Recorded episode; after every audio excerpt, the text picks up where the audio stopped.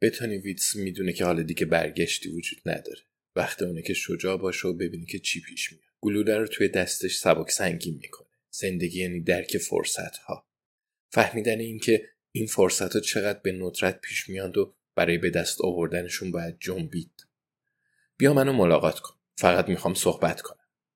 این خلاصه چیزی بود که ایمیل می‌گفت. از اون زمان این موضوع ذهنش رو درگیر کرده. آیا باید اجازه می‌داد اینجوری بشه؟ آخرین کاری که باید قبل از تصمیم گیری انجام می‌داد این بود.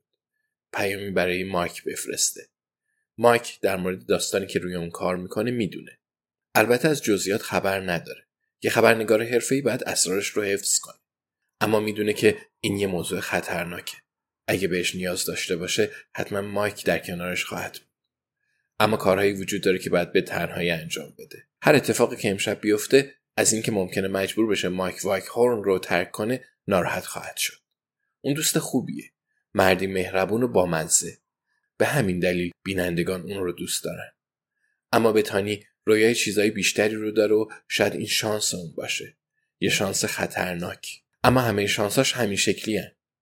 پیامش رو می‌نویسه و دکمه ارسال رو فشار میده. مایک امشب پاسخ نمیده. دیر وقته. احتمالا این برای هر دوشون بهتره. البته همین الان می‌تونه جوابش رو پیش بینی کنه.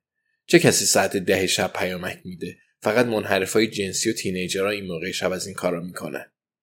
به هر صورت الان وضعیت اینه. زمان اونه که بتانی گردونه بخت رو بچرخونه. آیا زنده خواهد موند یا میمیره؟